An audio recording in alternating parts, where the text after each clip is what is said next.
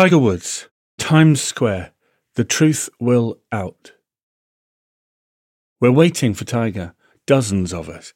Men with cameras for heads, women clutching clipboards to their chests, sports presenters with powdered noses, and me with a notebook and a voice recorder.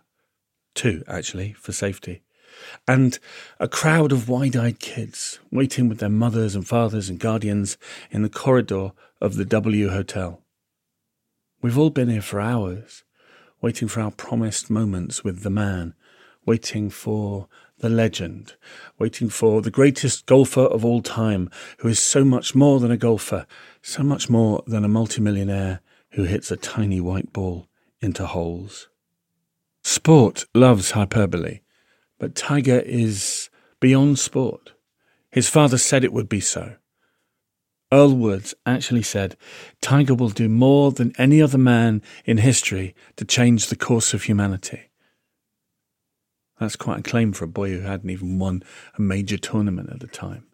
And when the reporter listening to that asked Earl if he really did mean that his son would have more of an impact than Gandhi or the Buddha, Earl said yes. He is the bridge between East and West. He is the chosen one.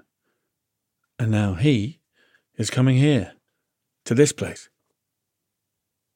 A concierge sits at a white desk behind a small pair of angel wings sculpted in silver, and a sign that says, Whatever.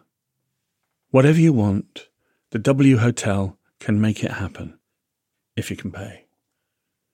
We're just off Times Square, the most electric space in the most electric city in the most electric nation on earth. But in here, everyone is meant to be calm and cool. The drifting music, the easeful lighting, the scented candles say, slow down, take it easy, relax, chill. But we can't. None of us can.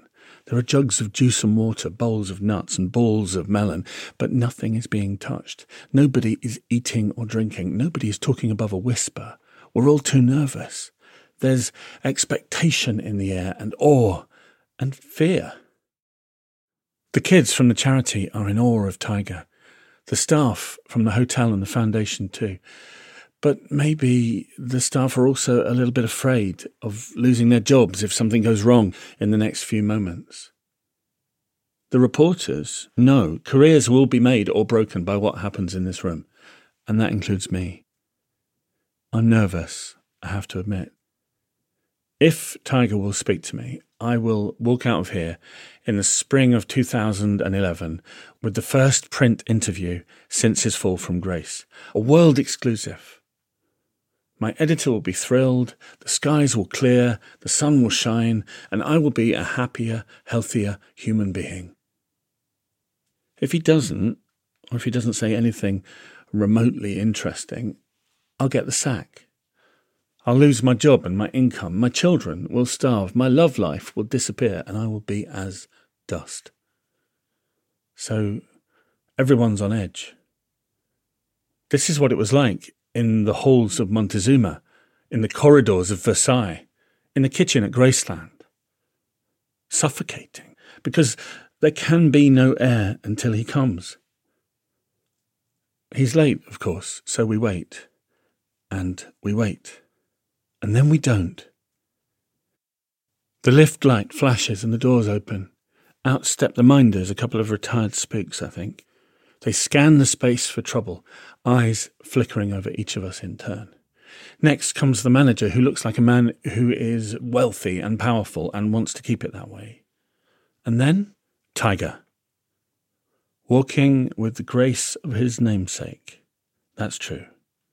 Looking calm as a heartbeat, dressed all in black from his toes to his throat, save for the bright white Nike tick on his chest. Saying Nothing, meeting no eye, making no sound but the swoosh of his trainers on the carpet. All around me, bubbles of excitement burst from the children.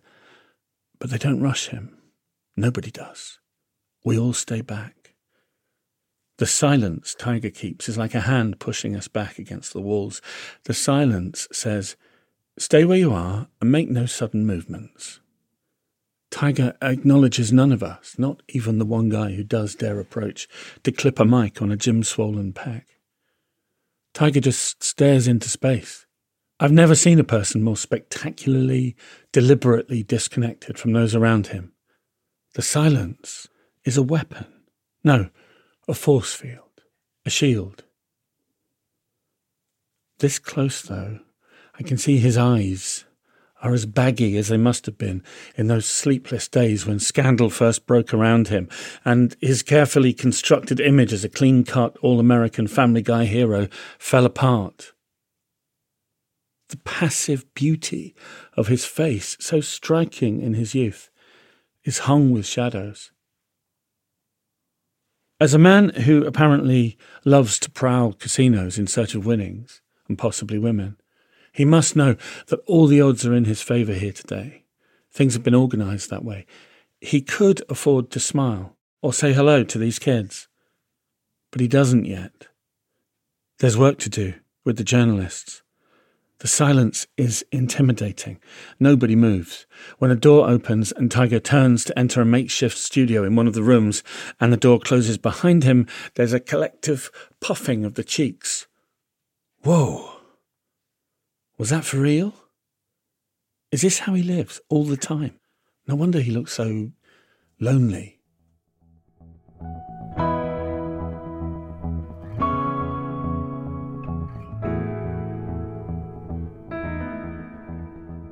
Tiger Woods didn't choose to be famous at first, of course. That choice was made for him by his dad, who put a golf club in his hands when he was barely old enough to walk but who'd set his mind on a fame way beyond golf for his son.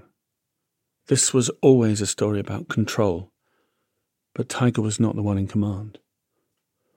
Earl Woods served as a Green Beret in the jungles of Vietnam, where he came across psychological warfare. He liked to tell a story about how a snake nearly killed him. It was lying across his face as he woke up from sleep, but his life was saved by a Vietnamese soldier whose name was Tiger. It wasn't really, that was just what Earl called him. The point is that Earl felt he had been saved for a purpose, which became even more clear to him when his son was born in 1975. The child was registered as Eldrick Tont Woods by his mum, who made the first name up and took the second from Thailand, the land of her birth. Earl called him Tiger, and that was that. Tiger was going to fulfill Earl's sense of destiny and to do that, he needed to become the best at something. Earl chose golf. There's no doubt Tiger had a gift for the game. You could see that from the way he swung the club. The arc of the swing was gorgeous to those who knew about such things. And it earned Tiger an invitation to appear on television as a golf prodigy at the age of two. He trotted onto the studio floor to jaunty music, Sesame Street style with an oversized red cap, knee length shorts, and white bobby socks, hauling a little golf bag. The audience went, ah. Earl followed in white pants, a burgundy shirt, and a gold medallion. The host and the comedian Bob Hope stood by in Crimplene suits and sideburns as Tiger hit a tee shot. Those golfers watching gasped at the beauty of the swing, and that's the clip you'll find online. That was the footage that helped prepare the way for the coming of Tiger Woods, as if he was his own junior John the Baptist. But something else happened in front of the cameras that day, which was seldom replayed in the years that followed and rarely spoken of again.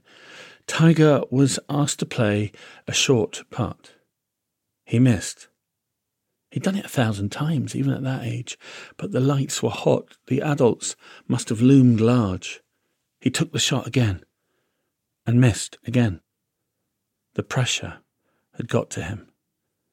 Earl can't have been pleased. Over the years that followed, he drilled his son over and over again, training him to block out distractions. He'd do everything he could to put the kid off during the swing or the putt, shouting, swearing, kicking the clubs, whatever it took. Army style discipline was imposed on the little boy. Earl later admitted using military interrogation techniques on his son, which typically would mean destroying Tiger's confidence, then building it up again on new terms. A sports writer who knew them both well said Earl put Tiger through Vietnam on a golf course. He also put Tiger into the hands of an old mate from the Navy, a psychologist who hypnotized the boy before and during contests and trained him to use self hypnosis to get into the zone. So successfully that Tiger later said there were some times and tournaments when he just went blank. I knew I was there, but I don't remember playing the golf shot. That didn't matter. It was working. By the time Tiger turned professional in 1996, he was already famous. He held a press conference to announce his change of status after being signed up for $40 million by Nike, saying simply, Hello, world. As the records fell, the dollars flowed, a billion of them, making him the most highly paid sports star of all time. The sponsors adored him. Tiger Woods was young, gifted, and black, eloquent and beautiful and victorious. He was following in the footsteps of Muhammad Ali and, in some senses, preparing the way for Barack Obama. At the time of his first great victory, winning the Masters in 97, the Rodney King race riots in Los Angeles were still a burning memory. No sport was more conservative than golf, whose private clubs were havens for racism and bigotry. You couldn't get in if you had the wrong skin, the wrong heritage, or the wrong class of parents. Then along came Tiger, breaking all records on a golf course where no black man had ever played. The only black face you ever saw at the Masters course in Augusta was sweating under the strain of carrying a white man's bags, and they were only allowed to do that seven years before Tiger won. Some people hated him, of course. There were death threats. Damn, he hit the ball so far they even started rebuilding courses around the country, making them longer so it would be harder for him to win. The black basketball star Charles Barkley said what they're doing to Tiger is blatant racism, but Tiger played it down. He stayed above race rows. Tiger was a quarter African American. He was half Asian, one eighth Native American, one eighth Dutch. His was the face of the future. Within a decade of that first Masters win, scientists would say the perfect face, the one most attractive to most people in most cultures, was now a soft tone synthesis of races, a symmetrical, flawless combination of the Asian, the African, and the European, just like Tiger. Earl Woods may have been way over the top with his boasts, but he was basically right in believing that if Tiger could win at sport, then his ethnicity would allow him to have a much wider impact on society. He'd be a hero. Let's think about that. The philosopher Hegel says a true hero is inhabited by the Volksgeist, the spirit of his people. Tiger claimed the people of the world as his people. Whether he knew it or not, Tiger was playing by the rules laid down for a hero since classical times. The hero must be absolutely clear about his purpose and let nothing turn him away. The hero must sacrifice everything for his cause, and Tiger had been taught to do that very early. He was blessed with a skill that seemed supernatural, and he even had a flashing silver blade of sorts, or a whole bag of them. In the absence of war, he proved himself against sporting challenges. In the absence of flesh and blood monsters, he fought inequality and injustice. The true hero must be of value to his community. Tiger was dedicated, courageous, and beautiful. Crucially, he also seemed pure in heart. That's always been required of the hero. As he grew from dazzling young challenger to invincible champion, his image grew too. He married the Swedish model Elin Nordegren. They had two children, and now he was a family man. The Tiger Woods Foundation became a serious force for good, distributing millions of dollars, offering real help and hope to children who'd previously had none. This, surely, provided the platform he would need for a life after golf when he would run for office.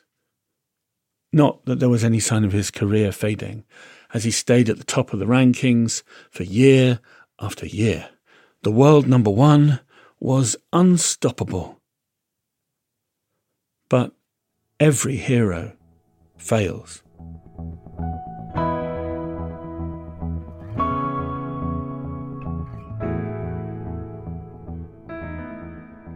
How did Tiger feel when Earl had a heart attack and died in 2006? Was he lost without his dad, the man who'd chosen fame for him and made it happen? Was that why he blew his reputation, his billion dollar sponsorship deals, and his father's dream? What would Earl say about all that if he was still alive? I want to know these things but I'm going to have to be very, very careful about what I ask. This is the most tightly controlled interview I've ever done. The questions have all been approved in advance by email. Although I am planning to risk deviating from the agreed list and take a chance on being thrown out. I've got 15 minutes with Tiger, so a dozen or so questions, depending on how monosyllabic or evasive he chooses to be. Half of them have to be related in some way to a computer game with his name on. That's the reason I'm being allowed into the presence. Trouble is, my boss doesn't care about the game. He wants to know about Tiger's life, the very thing I am forbidden from mentioning. The magazine has spent a lot of money getting me here. The stakes are high. My head hurts, my palms are sweating, my breathing is shallow. And Tiger Woods is in the room suddenly, offering a hand, but not meeting my eye, of course. There's a poor attempt at a smile plastered over his mouth, like a party mask. The television cameras and lights are all off now, but their crews are still there, packing down. Tiger's entourage is with him, maybe half a dozen people, all watching. Um, shall we go into a corner? We pull two chairs close to each other and sit, each leaning slightly forward so we might almost whisper to each other. I wish we could, because there are an awful lot of people here. There's someone from the games marketing team in the US, someone from the UK office, Tiger's agent, of course, and someone else whose name and role I don't quite catch, but who's going to become important in a minute. They're all standing over or near us as we sit, listening in, and every one of them has an arm outstretched towards us over our heads, as if praying, but with a phone or a dictaphone on the end, recording every word. I feel cornered, controlled, trapped under this canopy of hands. It's just us, I say instinctively, trying to sound calm and like the sort of bloke he'd happily chat to about the secrets of his heart in the next 15 minutes. Good. That's all he says. My mouth is dry as I thank Tiger for his time. Yeah, he says. I ask, because I have to, how the computer game compares with the real Augusta. Obviously, uh, it's not the same experience, but it's as close as it can get. What's amazing, as I was saying, is how closely they have captured the texture of the course. And he's off with a lot of wearily recounted words about how incredibly detailed the game is, so you can see the grass swaying in the wind to an accuracy of six millimeters or something. Blah, blah, blah. I don't care. Do you actually play this game? I ask him. I play as myself. Oh, now that's a great image. The fallen, battered hero slumped on his couch in sloppy shorts, scratching his crotch, like the rest of us, picking at pretzels and sipping a bud, playing the masters one more time through his younger looking avatar with his younger body. All you have to do, I say, is press the right buttons and success comes to you. Wouldn't it be nice if life was like that, really? It would be nice if golf was a little bit more like that, certainly, he says smoothly. But that's what makes it so difficult. We both know he's struggling at the moment. Only a week ago, he hit a shot in a tournament that was so bad, his playing partner on the day said, It's pretty tough not to have a giggle. I want to ask how it feels to have people who once feared you on the course now laugh at you openly. But again, all I can do is move through the approved questions. I'm not allowed to ask how the death of his father affected him and how life would be different if Earl was still alive. But I can ask how much of an inspiration his father continues to be. It's an anemic question, typical of a sporting interview, but the answer does seem genuine. Oh man, he's always in mind.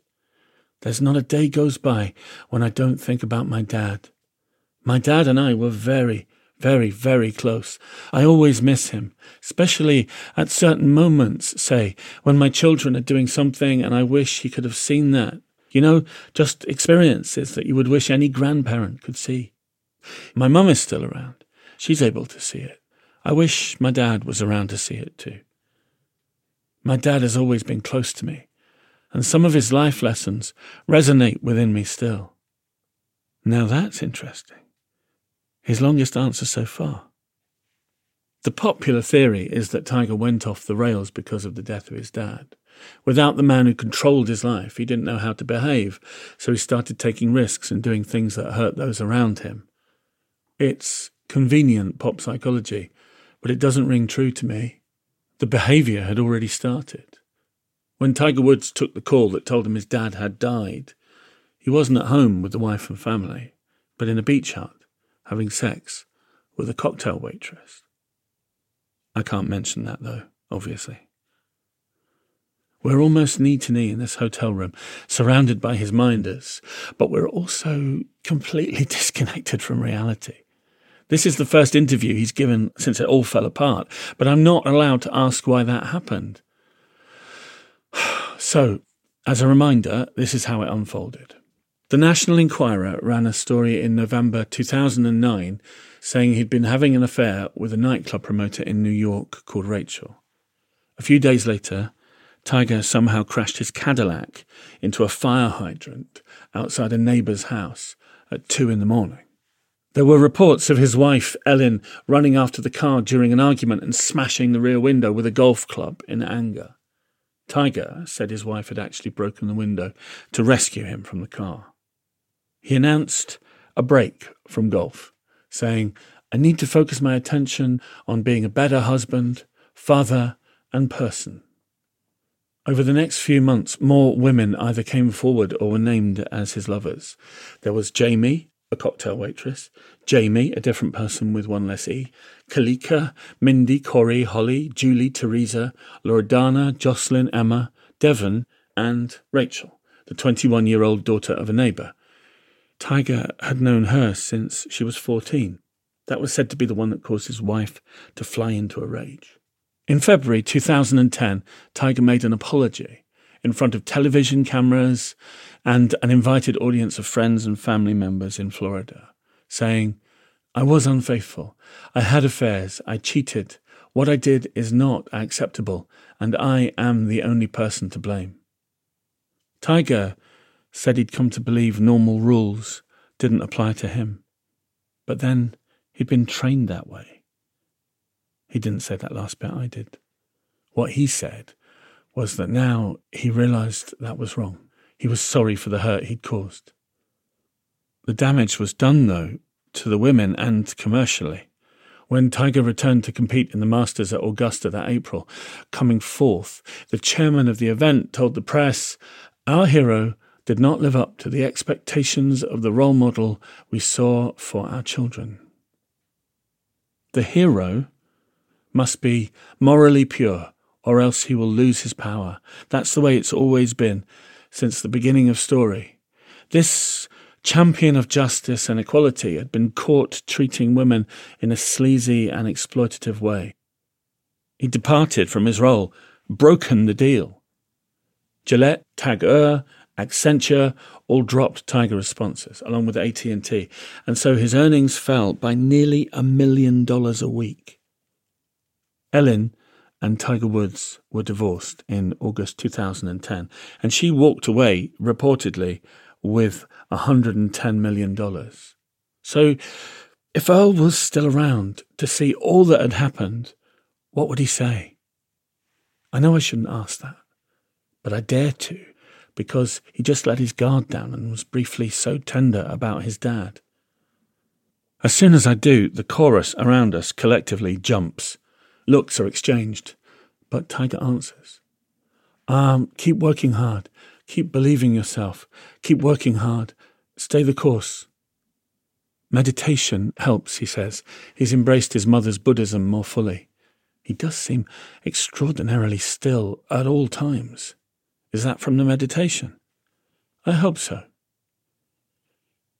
He may be calm, but I'm not. Nine minutes in, and I haven't really got much to write about. Time to step things up. Tiger, you recently said winning a major was no longer the most important thing in your life. What did you mean? No! That's the voice of one of the minders, interrupting quickly before Tiger can answer. We, uh, Cole, we talked about that question in particular. He tells me it was removed from the list of pre approved questions. Just move on. It's that or close down. That's clear. So, yes, let this game of chess continue. Um, here's my next move. The Tiger Woods Foundation is so successful. Would you ever think of taking that work further by running for office? This is a spring loaded question for someone who was once regarded as a future American president, but must now know that there is no way he could get elected. But Tiger's good. He's seen it coming and has an answer ready. Well, I'm going to try and build this thing globally. No mention of politics. He's winning at this interview. The minders look satisfied again. We're 13 minutes and 26 seconds into our 15 minute session, according to the display on the voice recorder. Trust me, I look. And I'm beginning to despair. Just then, though, he says something really interesting out of nowhere. I'm not going to be doing this forever. I'm not going to be playing golf forever, there's no doubt, especially at a competitive level. Maybe playing with friends, family, whatever, but at this level, I'm not going to be doing it forever. What? Champions just don't talk like this. Great athletes can't afford to contemplate failure. Tiger Woods has always insisted that he's on his way back, that he can dominate the sport again, and yet here he is saying, no, he's not invincible. He can't go on forever. There's something in his tone, too, cracked, vulnerable, honest, just for a second, like something in the question earlier about his father opened him up and was just sort of there under the surface and came out. The truth will out. We've all got things we really want to say, even when we're told we shouldn't by our minders, our bosses, ourselves. Stuff that sits there inside, desperate to come up, like one of those toy submarines you play with in the bath. However much you push it down with your fingers, however long it stays submerged, it will always come to the surface in the end. And I think that's what's happening here, just for a fleeting moment. The minders can't interrupt. Tiger's the boss, and he started talking about this, so I can ask him, how long does he think he has left? I don't know. I don't know what that day is, but when that day comes, I will know. How? I'll just know. So that's what I write when he's shaken my hand and left the room. Tiger Woods, I know I can't go on forever. It's obvious in a way, but it also seems horribly like a prophecy in the weeks and months and years that follow as he falls further and further down the rankings and fails to make the cut in tournaments. Tiger Woods is now a long way from being Gandhi or the Buddha or even Lee Westwood, who was buying instant mash in a supermarket in Worksop when he took the call to say he was the new number one. Tiger's swing his beautiful swing is destroyed by a bad back. Doctors fuse together the most painful vertebrae in his spine, which most people think means the end of his hopes of returning to the top level of the game. The painkillers become addictive. He's found unconscious behind the wheel of his car on the Florida highway, stationary in a lane of traffic with other vehicles swerving to miss him. His police mugshot shows him looking weary, haggard, broken. He hasn't won a major tournament since we spoke, and almost everyone says he never will now. The day he knew was coming has come. Tiger Woods is finished.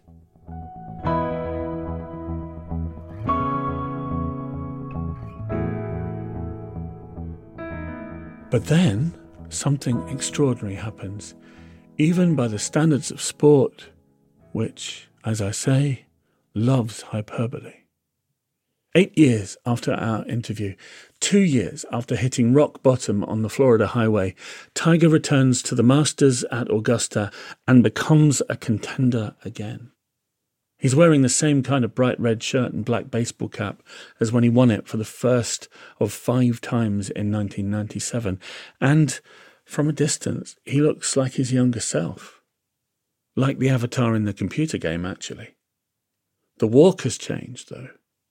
So has the swing and the face, close up. Against all the odds, he's still in touch with the leaders on the final day.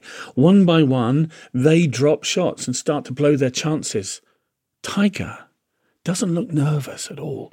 His face is as blank and impassive as it was when he walked down that corridor in the W Hotel. Silence, or at least self possession, is his shield again, in the midst of the deafening roar of the crowd at the 18th hole. Nothing and nobody can touch him. He's making sure of that. He shouldn't be here. He shouldn't be winning. This shouldn't be happening. It doesn't make any kind of sense except to dreamers. Tiger Woods wins the Masters by a single shot. And then he cracks, grinning, looking bewildered. The cap comes off to reveal a sweaty, whitened, balding forehead, and suddenly he's not young Tiger Woods anymore. It's a shock to see the true age of the man in his forties who has achieved the completely impossible and matched his younger self. When Tiger won here for the first time all those years ago, he was hugged by his father. This time, the middle aged man defying time bends down to pick up and hug his own son, Charlie, aged nine. His daughter, Sam, and his mother, Tida, are there too. Somebody mentions Earl, and Tiger says, Life goes on, but there's been one continuity through it all. My mum was there. Look at her face. He's still her little boy. This big, weary champion. More so than ever without Earl dominating. Very few people have ever really known what was going on inside the head of Tiger Woods. Just like we don't know why he treated those women so very badly. There's no excuse for that. No excuse for all the hurt he caused. And there's no real redemption to be gained from hitting a ball into a succession of holes with a stick. Whatever stories we tell about it for entertainment. But I do want to believe in change. I want to believe that the truth, when it's said, will set us free somehow. And I do believe that none of us lives in isolation, however big a shield we put up. We're changed by the people around us. And I remember something he said in the W Hotel. I am trying to become a better person. I am trying to become a better person with my kids, a better father.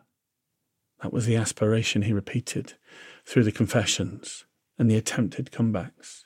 When we met, he seemed utterly disconnected, isolated, alone, lost, like a man trying to find his way back home. As I watched Tiger Woods after his astonishing win at the Masters hug his daughter, his son, and his mum, I can only hope he's found it.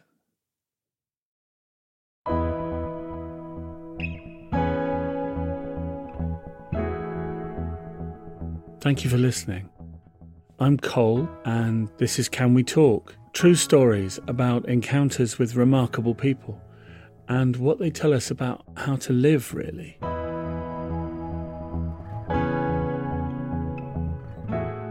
Can We Talk is brought to you by Hodder Faith.